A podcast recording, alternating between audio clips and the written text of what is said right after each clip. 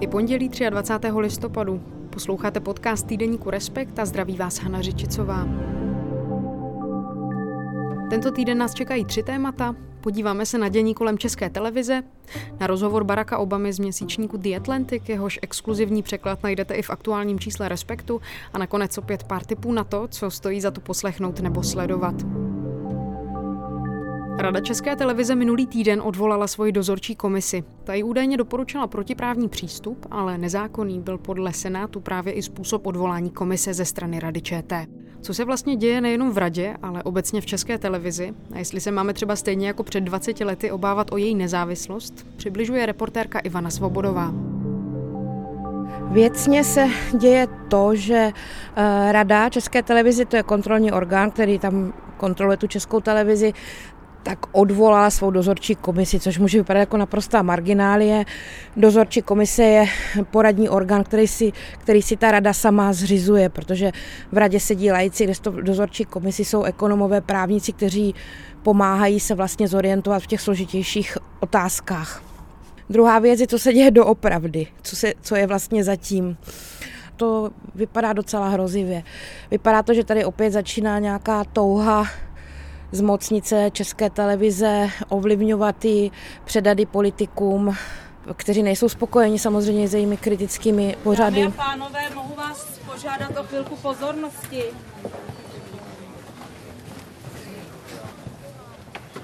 Je tady prosím pan Potužník mezi vámi. Podobá se to nějak té situaci před těmi zhruba 20 lety zatím? Nebo hrozí to, že se to tomu podobat bude? No, já myslím, že to je v podstatě jako v něčem přes kopírák, protože tehdy ta krize taky začala v Radě České televize. Taky tam šlo o politiku a podobá se to silně i tím, že se tady opět objevuje postava Jany Bobošikové, která tehdy byla vlastně najatá tím vedením, kterému nedůvěřovali eh, novináři a začala jim tam rozdávat eh, výpovědi a snažila se tam dělat pořádek. Ona tu akci prohrála, zvítězila nezávislost a Jana Bobošíková odešla zhrzená. A e, je to 20 let, je to teď dokonce přesně 20 let a ona se tady zjevuje znovu.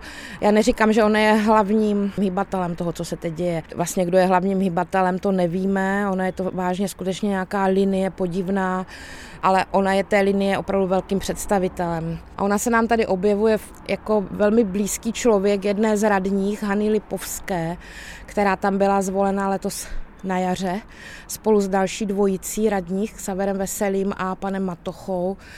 A spolu s touhletou trojicí do té rady přišel úplně jiný duch. Jo. Ten duch je prostě nekonstruktivní, je, nevěřím dobrým úmyslům, Oni se tváří velmi kriticky, oni jsou kritičtí, ale jsou kritičtí v marginálích, prostě zahlcují ty televizi dotazy, které vůbec nechápeme, jaký mají smysl. Oni se tváří, že tam hledají nějaké podvody, které prostě nenajdou, nenašli, ale dělají kolem toho halo. To přesně vlastně zapadá do toho, co se tady kolem České televize děje opravdu několik let. Já jsem začala pozorovat velmi silně v roce 2014. Začalo to kolem Majdanu, kolem vlastně vojáků na Krymu ruských v té chvíli se stala Česká televize strašně silným tématem dezinformačních webů. Česká televize je označována za lidi Soroše, za, za nějaký spiknutí se tam děje liberální a prostě ta retorika, kterou z těch webů známe, dezinformačních. Od té doby to jede a já myslím, že to prostě souvisí, že tady se teď děje něco v radě, co je tady s tou dezinfo scénou podivnou, směs SPD, trikolory, eh, hradních lidí, že to je zkrátka provázáno nějak. Mě ještě napadá, jak moc tohle to vlastně ovlivňuje hrad. No, tohle tohle nikdo neumí říct, jaká je tam role přímo hradu. My se můžeme podívat jenom na to, že vlastně prezident hned po té, co se tohle stalo a když generální ředitel Petr Dvořák začal vyjadřovat svou jako nespokojenost s tím, co se v té radě děje, a začal naznačovat, kam to, nebo říkat, kam to podle něj spí a to je k jeho odvolání, tak eh, vystoupil Miloš Zeman na svém oblíbeném kanálu, to je obskurní web parlamentní listy, a tam prostě vyjádřil svůj názor, že by měl skončit generální ředitel Petr Dvořák. Jo. Kromě toho Hanna Lipovská se prostě patrně přátelí s Jiřím Ovčáčkem, nebo docela určitě Jana Bobošíková, takový zvláštní opar kolem církve, tady tohle všechno. Ty se na to šla ale přímo paní radní Hany Lipovské zeptat. No vlastně při přípravě toho článku já jsem uh, úplně náhodou zjistila, že ta radní Lipovská dokonce snad všechno tomu nasvědčuje. Já myslím, že to tak je bydlí u Jany Bobošíkové doma v Měcholupech a pracuje tam v její zásilkovně. Eh, to jsou velice zvláštní vztahy, ale když jsem se na to šla paní Lipovské zeptat, tak ehm, nechtěla mi odpovědět, byla z toho zaražená z toho dotazu. Přišla, přišla místo toho Jana Bobošíková, která mě vyhodila. No každopádně Jana Bobošíková je jakousi prezidentkou Institutu svobody a demokracie, který Dobře. založili. Pro mě Institut svobody a demokracie je skutečně místem svobody, absolutně svobodného psaní tvůrčího psaní, analytického psaní, takže budu spolupracovat. Hanna Lipovská je jeho analytičkou, jak říká. Já, já jsem hledala i ten institut. On má adresu v domě, který patří Bobošíkovým. Žádný institut tam nesídlí ani pro, podle zaměstnankyň té, té, té zásilkovny, ale má to tam asi jenom adresu.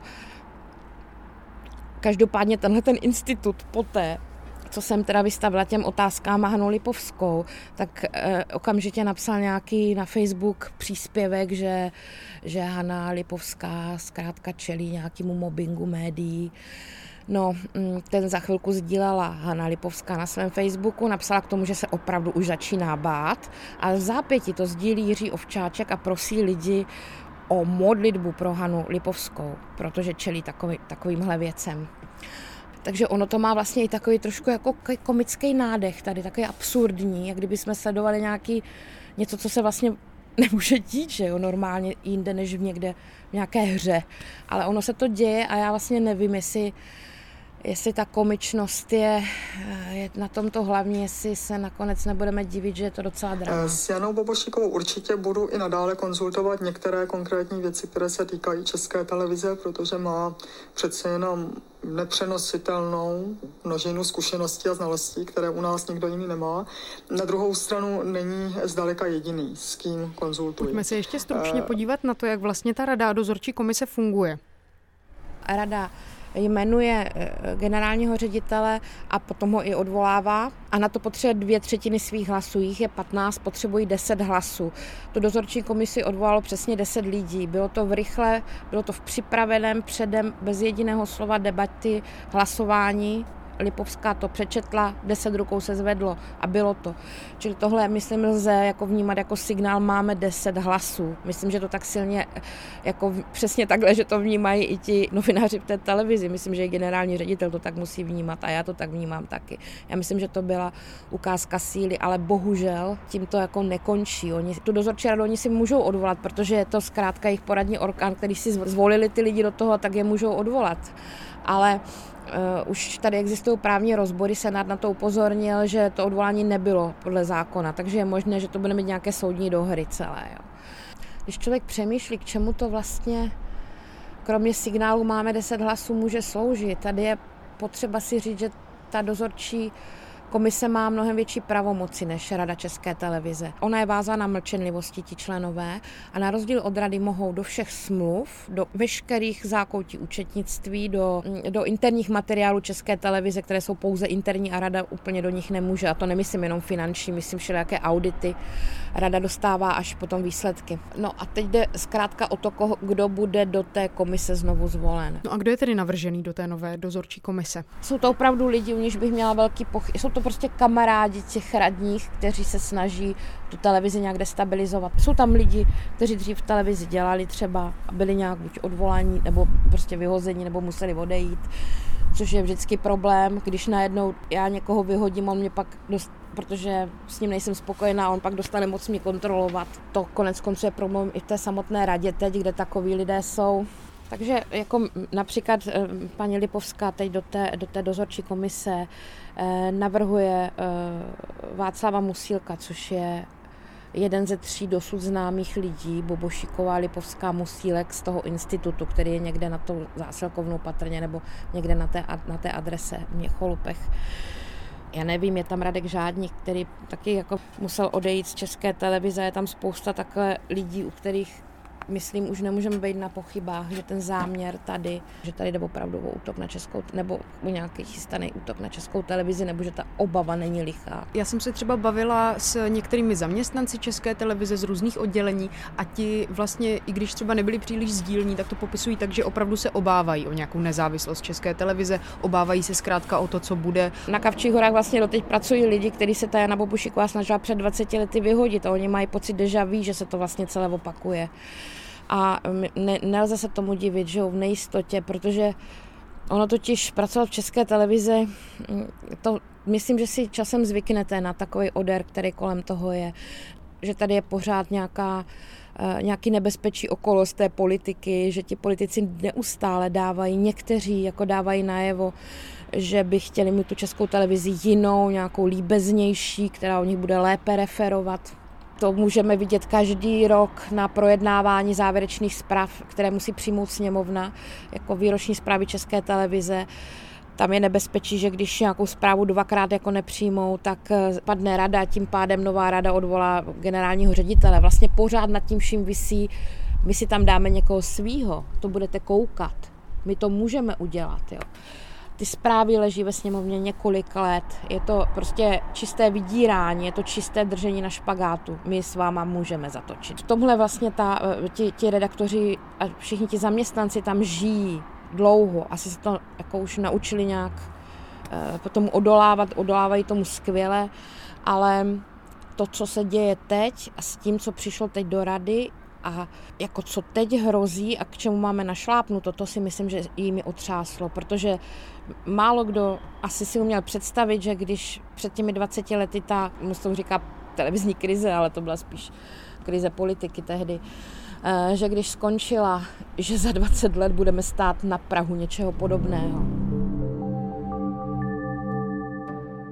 V aktuálním čísle Respektu najdete celou Ivaninu reportáž, stejně jako rozhovor s bývalým americkým prezidentem Barackem Obamou, který jsme pro vás přeložili díky spolupráci s týdeníkem The Atlantic. Mluví v něm o své knize, prvním dílu paměti s názvem A Promised Land, nebo o tom, jak se dívá s odstupem času na své prezidentování. To tež rozebíráme i s kolegyní Bárou Chaloupkovou a bavíme se taky o tom, proč je první díl Obamových pamětí tak dlouhý. Served eight years as the 44th President of the United States. In case you forgot that, he wrote a book to remind you. It's called A Promised Land. It's available at long last. Please say hello to President Barack Obama. Hi. Přesně na tuhle otázku se Baracka Obamy ve svých show zeptal Jimmy Kimmel minulý týden. Yes, and I enjoyed your book. It is um, it is quite a book. I mean, it really is interesting and long. It's very long. It's 701 pages long. Did you make it that long to make sure. A Obama tam začal popisovat věc, kterou podle mě každý novinář prožívá třeba tak dvakrát týdně, kdy on říkal, že původně tu knihu vlastně chtěl dát třeba tak na 500 stránek, napsat ji tak za dva roky a to, že vlastně by mu stačilo a pak vlastně on říkal, že začínal zjišťovat, že když to napíše kratší, tak nikdy neřekne všechno, co chce říct, nikdy to nevysvětlí způsobem, jakým to chce vysvětlit a tudíž se nakonec rozhodl, eh, že ta kniha nejenom ten první díl, že bude mít přes 700 stran, skoro 800, ale že dokonce napíše dva díly těch svých pamětí. Takže Obama podle mě objevil eh, kouzlo toho, že když člověk píše další text, tak tam prostě vysvětlí víc věcí. No? On se ho docela vtipně, ale vůbec ne rýpavě. Jeffrey Goldberg ptá v tom rozhovoru, že někteří jeho kolegové o něm říkají, že je vlastně takový konzervativec odmítající Trumpa. Jestli je to vlastně pravda. On vlastně Obama nikdy nebyl takový ten teď, teď to použiju hodně jako v uvozovkách a uh, hodně to jsou škatulky, ale takový ten progresivnější, radikálnější uh, levičák v uvozovkách v tom smyslu, že by prosazoval že by chtěl prosadit rychlý, veliký změny. Jeho vlastně přístup eh, k politice i vlastně k tomu, jak vnímá historii Spojených států, je v tom vlastně, že se změny dějou pomalu. Že změny v americké historii, v americké společnosti se dějou pomalu, ale dějou se pořád vlastně k lepšímu. Že se ta situace mění graduálně k lepšímu a pořád k lepšímu. Pořád, že se vlastně Amerika posouvá k tomu, aby byla blíž těm ideálům, ke kterým se vlastně hlásí. A je to tedy skutečně takhle i vzhledem k tomu, co se děje v poslední době? Je to pořád nějaký pokrok, byť třeba pomalý? To je něco, na co si myslím, že se asi můžeme hodně těšit v tom druhém díle, kde uh, se samozřejmě očekává, že Obama se víc dotkne právě toho tématu, jak on se vyrovnává s tím, že po osmi letech, kdy nějakým způsobem působil v úřadě, tak přišel někdo tak diametrálně odlišný jako Donald Trump. Nejenom jako postavou, hodnotami, ke kterým se hlásí, způsobem, jakým je prosazuje, ale i pak i v té reálné politice, kde opravdu Donald Trump často, jeho přístup eh, k otázkám byl takový, že se ptáme se vlastně, jestli to udělal Obama, pokud ano, chcem to zrušit, pokud to neudělal Obama, víceméně mě to nezajímá. Takže pro Obamu tohle to muselo být hodně velký, nechci říct vystřízlivění, ale vlastně nějakým způsobem rána, až jako nějaký jako niternější šok. A on samozřejmě v té knize popisuje i za těch jeho 8 let celou řadu období, které pro něj byly těžké, byly frustrující. Ale vlastně celkově, když on se na to podívá, tak on skutečně 12 let poté, co byl zvolen prezidentem, 4 roky poté, eh, co z úřadu odešel a vystřídal Donald Trump, tak on stále zůstává optimistou. A on zůstává optimistou ohledně vývoje americké společnosti, ohledně americké budoucnosti, protože on má takový ten... On se na věci kouká z dlouhého historického pohledu. Takže když se vlastně podíváte na posledních třeba 50 let Ameriky, kdy vlastně Amerika přišla od nějakého, nebo 60 let, od uh, boje za občanská práva, od opravdu jako větší snahy dosáhnout nějaké jako rasové rovnoprávnosti, tak Donald Trump jsou čtyři roky v těchto 60 letech. Jsou to čtyři roky, které Ameriku poznamenají nahodně, jsou to čtyři roky, které pro mnoho lidí, pro Obamu určitě osobně taky byly bolestivý, ale jsou to čtyři roky. Jo, takže on, on vlastně se na věci kouká takhle historicky a vždycky se ptá, jsme na tom líp dneska, než jsme na tom byli před 60 lety, před 100 lety, před 200 lety. No a je tohle to dostačující pohled na věc? No já si myslím, že tahle perspektiva naopak může být právě užitečná v tom rychlém globalizujícím se světě, kdy vlastně každý den na člověka padá neskutečné množství zpráv, člověk ani nestíhá ten jako eh, mediální cyklus sledovat tak uh, myslím si, že o to užitečnější je právě ta jeho perspektiva se jako zastavit a podívat se na to, kde jsme. Pojďme se podívat trošku na ty složité momenty, které tam Barack Obama vyjmenovává. Tak, no, alespoň podle těch recenzí a podle úryvku, eh, ke kterým se člověk veřejně dostane, je velmi jako níterná v tom smyslu, že Obama spituje vlastně každý svoje rozhodnutí, každou svoji situaci podrobuje velmi jako pečlivému rozboru. A takže on se tam samozřejmě věnuje otázkám, jako třeba proč vůbec kandidovat na prezidentství, co, proč to dělám, jo? jaký byly moje motivace. Byly moje motivace jenom jako šlechetný v úzovkách, že chci vlastně zlepšit Ameriku, chci nějakým způsobem posunout tu společnost, nebo v tom roli hrálo i to, že já jsem vlastně chtěla být tím prezidentem a chtěla jsem jako si v úzovkách dokázat, že na to mám. Tak to je jedna jako část otázek, který pro něj vlastně asi třeba byly nějakým způsobem problematický. A pak způsob, jakým on reflektuje takovou to jako formální politiku, jo? kdy on vlastně přišel a kolem něj byla aura obrovské naděje. Aura vlastně jako historické změny, že ta Amerika si poprvé zvolila prostě afroamerického prezidenta. Poprvé tam je člověk, který před 200 lety by byl otrok, třeba, jo? když to řeknu velmi natvrdo. Takže on přichází s velikou aurou očekávání, ale pak vlastně ta politika ať už jsou kolem vás velká očekávání nebo ne, tak ta politika funguje velmi jako eh, formalistně, funguje vlastně na tom, jestli máte hlasy na to, abyste prosadili to, co chcete prosadit, nebo ne, jestli s váma ta druhá strana republikáni bude ochotná spolupracovat, nebo ne. A pro ně, myslím si, jedna z velmi bolestivých věcí byla, že ty republikáni velmi rychle tohoto prostě odmítli. A on tam šel s tím, nebo on, on, on to tak popisuje, že on opravdu chtěl, chtěl ty věci měnit a ta druhá strana vlastně k té interakci s ním přistupovala, přistupovala velmi jinak. A je to něco, co ho samozřejmě um, víceméně paralizovalo, zneschopnilo v mnoha oblastech jako politika to, že druhá strana prostě s ním odmítla spolupracovat. Hodnotí tam nějak třeba své vlastní osobní přešlapy a podobně, nebo pozastavuje se tam nad něčím ze své politické kariéry? Já si myslím, že jsem v jedné recenzi na Washington Postu četla, že právě Obama se věnuje třeba uh, i té situaci, kdy dostal Nobelovu cenu za mír, a on tam vlastně až jako sarkasticky nebo s neuvěřením si jako klade otázku za co. Jo, a on, on, myslím si, že je velmi dobrý v tom, že kontrastuje uh, tu jako pompu, tu okázalost, tu až jako seriálnou zkušenost toho, že jste nejmocnější člověk na světě. Opravdu ten váš život je naprosto jiný. On, on to jako říká v úvodu té knihy, že chce čtenářům ukázat, jaký to je být prezident, popsat ty jako drobnosti, detaily, to, že opravdu váš život se zásadně změní dostanete Nobelovu cenu za mír. A on jako pořád se ale drží v takovém uh, kontrastu s realitou, kdy se ptá, k čemu to je, co já tím měním. Měním tím život lidí k lepšímu, má to nějaký reálný dopad. On podle mě se velmi snaží, uh, aby neupadnul do toho světa, který je samozřejmě nevyhnutelně úplně odtržený Eh, v jistém slova smyslu od toho běžného světa a snaží se pořád si držet kontakt um, s tím běžným životem Američanů. On tam taky vzpomíná na svou návštěvu České republiky, kdy se setkal s Václavem Havlem a Václavem Klausem. V jakém tónu na to vlastně vzpomíná? Obama, protože, jak jsme říkali, eh, ty paměti jsou po rok 2011 a on Prahu navštívil v roce 2009, tak on to tam eh, částečně reflektuje, vzpomíná na setkání s Václavem Klausem i s Václavem Havlem. On o Václavu Havlovi mluví jako o někom, kdo ho vlastně inspiroval ještě když byl jako student. Eh, vlastně sametová revoluce 1989 byl něco, co on psal, že vlastně jako velmi vnímal, prožíval jako událost, která se těmi ideály nějakým způsobem byla podobná ideálům, které měl on tehdy jako student.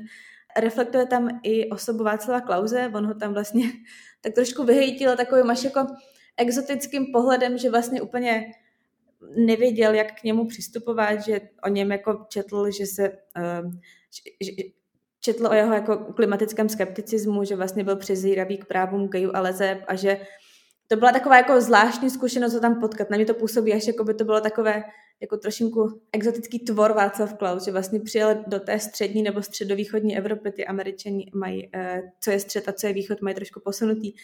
A, a tady jako potkal tohle toho politika, který byl tak jiný než ten Havel a že ho to vlastně jako vedlo k zamyšlení, kterým směrem se vlastně osud té střední Evropy vyvíjí, ale pak jak tam jako poukazuje, on by si Klaus vlastně velmi notoval z částí republikánů, které má Obama sám doma, takže vlastně to pak vztáhne i na to, že to není zas tak exotický, jak mu to mohlo připadat, protože má i v kongresu takový typ lidí.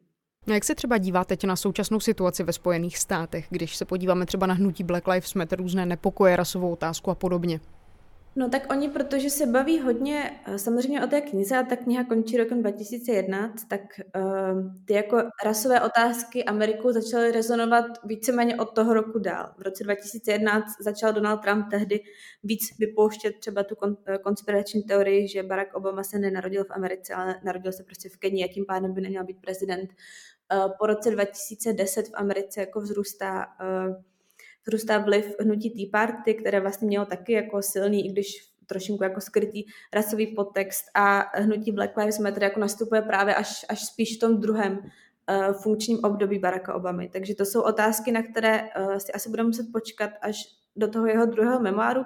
On, když jsem četla nějakou kritiku těch pamětí, tak bylo, že by si lidé přáli víc, aby reflektoval otázku rasy. Jaké to bylo být první černý prezident. Jak on jako vážil ty velmi jako citlivé, citlivé volby, jak moc vlastně jako akcentovat to, že je jiný. Když budu jako klást důraz na to, že jsem prostě první afroameričan tady v úřadu, samozřejmě to bude jako pozbuzující signál pro všechny afroameričany v USA, ale nevyděsí to třeba nějakým způsobem část té bílé populace, která vlastně cítí takovou jako tíseň z toho, že teď vlastně prezidentem je člověk, který je jiný než oni, který je jiný než všichni ty předchozí prezidenti.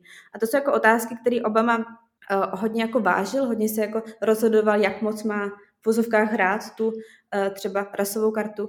A tak to se mu trošinku vytýká, že tam vlastně není úplně až tak jako otevřený, nebo že ty otázky neakcentuje do takové míry, jak by třeba lidi si chtěli číst, ale je samozřejmě možné, že se k tomu ještě dostane víc v té druhé knize. Hmm, tomu se vlastně Obama dost věnuje i v tom rozhovoru z Atlantiku. A co bude vlastně dělat dál? Co chystá? No to samozřejmě si lidi ptali hodně, i když Obama odcházel před čtyřmi lety, co bude dělat Obama, protože on eh, je pořád relativně mladý, Obamovi není ještě ani 60, takže on je víceméně na vrcholu sil.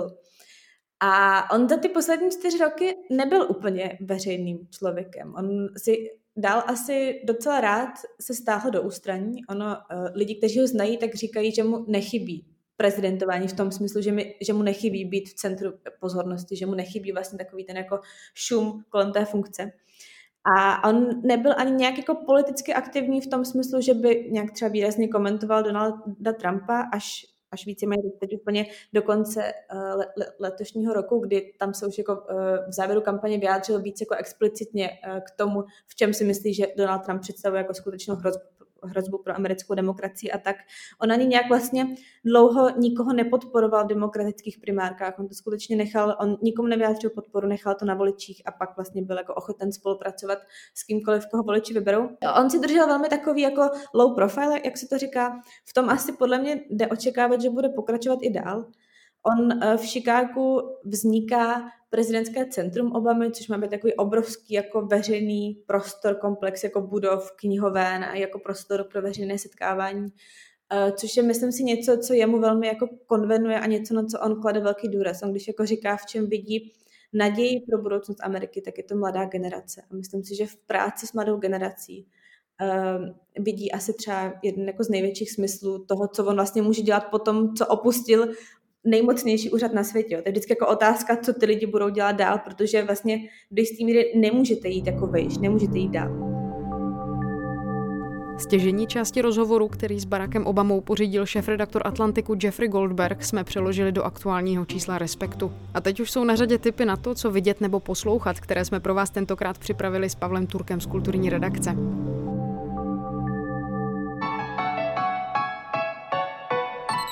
Dneska jsem poslouchala brněnského repera, který si říká Brabíček. Je to zhruba 18-letý kluk, který se podle Instagramu živí dost možná jako model.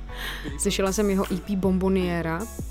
Zanedlouho se chystá vydat novou věc, bude se jmenovat Svek a zlomené srdce, k čemuž se asi letos může spousta lidí vztáhnout. Je to hezky řečeno relatable. Je to takový hodný rap, do svých tracků volí témata jako to, že se má skvěle a cítí se dobře v módu, kdy byl schopný udělat nějakou změnu a odříznout od sebe někdejší přátele, kteří mu život spíš znepříjemňovali. To je můj přístup, yeah. yeah, yeah, yeah. Lidé, lidé. Vysmívá se třeba taky sloganu jednoho secondhandového řetězce, který zní lidé lidem a zamýšlí se nad tím, že tenhle ten slogan je tak univerzální a použitelný opravdu pro cokoliv. Přičemž všechny možné způsoby užití tak jako zábavně výjmenovává a mně se to vlastně docela líbilo. Dlouho jsem takhle milý rep neslyšela. Co slyšel ty, Pavle? No, ale já musím říct, že Barabíčka neznám jenom a děkuju za tip, protože mě to nadchlo celý a je to relatable, si myslím. Jakože se s tím člověk může stotožnit. Se svegem i se zlomeným srdcem. A já za celou tuhle tu karanténu nebo za celý tenhle ten nemocný rok, který prožíváme, tak eh, bych chtěl vlastně říct, že jedním z takových největších hudebních hrdinů pro mě je Tim Burgess, což je zpěvák z kapely Charlatans, který už na jaře vymyslel, nebo on ho nemyslel na jaře, ale na jaře uvedl do provozu typ eh, konceptu na Twitteru, který se jmenuje Tim's eh, Twitter Listening Parties a v tuhle tu chvíli jich má na kontě už přes 500 a eh, je to docela takový jako eh, že docela zatím už je silná posluchačská obec a velký fanouškovský zázemí. Abych to vysvětlil, tak se jedná o to, že se vybere nějaká konkrétní deska, Tim Burgess osloví nějak toho jako zpěváka, interpreta, autora, producenta, hráče, někoho prostě, kdo se na té desce podílel. A domluví se čas, kdy se ta deska pustí a v reálném čase se tweetuje ten dotyčný muzikant o té svý desce, eh, dává uh, nějaký špeky ze zákulisí, dává tam historky, vysvětluje texty a tak podobně a tyhle těch parties udělal Tim Burgess fakt jako víc už víc jak 500 a musím říct, že mě se to hrozně líbí a často si to sám pouštím a jsem jako účastníkem toho, že v reálném čase tu desku poslouchám se spoustou dalších lidí na planetě. Don't you worry what the neighbors think. A má to docela i takovou náladu, nebo člověk z toho dostane pocit takový jako lehce komunitní. Zažil jsem takhle několik jako opravdu výjimečných uh, parties, třeba album uh, Kitchen Sing od Nadinčách bylo hrozně dobře z její strany pojednaný. Pak taky uh, se dá vzpomenout i na uh, některý alba Davida Bovýho, o kterých mluvil Eh, jeden z jeho spoluhráčů z kapely, ale vlastně třeba Timu Burgessovi se povedlo uvolit i takový hvězdy jako Kylie Minogue, která tweetovala minulý týden. A tím pádem se jako z téhletý akce stal nejvíc jako trendující topik v Británii ten daný den, takže to je něco, co mě jako hrozně baví, protože to objevilo komunitní aspekt hudby, zážitek nějakého společného poslechu, i když je každý zvlášť a Eh, je to taková jako docela dobře tmelící, dobře takový tmelící koncept, který zažívám občas na internetu. To je docela hezký, že zmiňuješ ten komunitní aspekt, který myslím je teď hodně cený a nutí nás všechny objevovat nějaké nové způsoby, jak toto zanést do našich životů. Ten jsem já objevila s několika svými přáteli, se kterými se online díváme na takovou zcela oddechovou reality show. Svatba na první pohled. Určitě se bojím toho, že třeba abych neměl nějakou, jak se říká v té pováce, Fionu se šátkem, kterou ozhrnu a tam bude Fiona. Já doufám, že nevypadám jak Shrek. I když... Přičemž jde o princip ve kterém k sobě vhodné páry vybírá údajně věda. A je to samozřejmě problematické a plné product placementu, ale sledovat motivace postav k přihlášení se do toho televizního pořadu, kde svého nastávajícího nebo svou nastávající vidíte až v den svatby a potom se postupně poznáváte, zžíváte a vlastně se odevzdáte do rukou takzvaného sociálního experimentu, kdy skutečně věříte tomu, že tým expertů podle vašich preferencí i na základě genetických předpokladů skutečně vybere ideálního partnera nebo partnerku, tak to je rozhodně hodně zajímavé. To zní výborně. Ne. To, to, to, to, to, zní úplně, to zní úplně výborně. Jakože to, to, jakože tou vědou mi to připomnělo film Hodíme se k sobě. Jo, jasně, mě, mě přesně taky, přesně, mě taky. No jim to dořekni, koupila jsem potak na křesle, co? No co? Tak se schválně pojďte podívat. No. Paní Martičko, tak tohle stojí za to. Ano, ale já budu mluvit první, protože ty to vždycky všecko vrátíš. Ne, já budu mluvit. No ale každopádně zmínka o svatbách mi připomněla, že eh, jsem včera taky viděl střihový dokument francouzský uh, věnovaný Charlesi Aznavourovi. Jmenuje se to v českém překladu Aznavour a jeho svět. Uh, Comment pourrait-on ne pas avoir envie de se connaître De savoir ce qu'il se passe derrière ses yeux Na ty svatby mě to přivedlo proto, protože on byl třikrát ženatý a všechny ty svatby v tom filmu jsou nějak zachycený. Ale zase, abych to nějak schrnul, tak uh, to je dokument, který vychází z jeho archivu On v roce někdy, tuším 1948, do, kdy ještě pracoval jako takový asistent Edith Piaf, tak od ní dostal osmičku kameru a na ní točil úplně všechno, asi až do roku 1982. Mezitím si pořizoval teda samozřejmě novější typy a tak dál, ale je to obrovský filmový soukromý archiv tohoto toho slavného zpěváka, který před dvěma rokama umřel o kterém nikdo neměl tušení a on ho jako pár měsíců před svou smrtí ukázal firma, filmařům. Plánovalo se, že ten dokument bude vznikat eh, společně, vzniknou nakonec tedy bez, eh, jako bez jeho účasti, ale jako je to takový pozoruhodný vhled do vlastně prožívání slávy jednoho, jednoho zpěváka, protože člověk si na tom jako jeho dochovaném uh, archivu do, jako uvědomí jednak jako docela obrovskou porci jako ješitožnosti a touhy po slávě, kterou ten člověk měl, ale zároveň pochopí, že ta touha po slávě a snaha prosadit se je tam motivovaná jako takovým jako, eh, jako umenšeným vnímáním sebe sama, který byl způsobený tím, že on eh, byl syn uprchlíků z Arménie, kteří jako našli nový domov v Paříži, snažil se tam prosadit zároveň v těch prvních eh, jeho hudebních pokusech ho kritika strašně strhávala, byl vysmívaný za to, že je malý, že má nepříjemný hlas, že se nehodí na pódium a tak dál. A tohle všechno se vlastně všem něm hrozně zažralo a chtěl jakoby tomu světu dokázat, že je jiný a prosadit se. A trochu to je vidět i na tom filmu, kdy eh, ten divák, nebo já jako divák, tak trochu jako bojuju s tím, že to chvíli chápe a chvíli mu to není úplně třeba sympatický.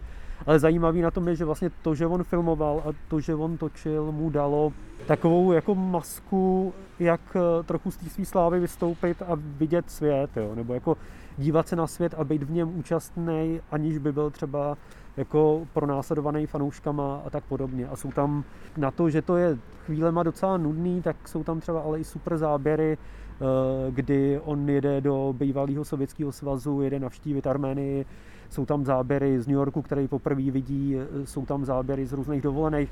Vlastně třeba na těch eh, záběrech je vidět, jak se zamilovává do svých různých žen a tu poslední si bere v Las Vegas. Je to trochu pro fanoušky, ale zároveň to dává pochopit nějakou jako mentalitu eh, a psychické nastavení slavného člověka. Více toho do dnešního dílu opravdu nevejde. Na stáncích a v trafikách už teď najdete aktuální číslo časopisu, stejně tak speciál o slavných bitvách, který jsme pro vás připravili. Na našem webu Respekt.cz nás můžete číst a další texty i poslouchat. Díky moc, že jste poslouchali nás. Poslouchat můžete dál v podcastových aplikacích, můžete nás odebírat nebo taky ohodnotit. Pokud se vám v podcastu něco líbí nebo vyloženě nelíbí, můžete mi to napsat na řičicová zavináč Respekt.cz. Těším se za týden.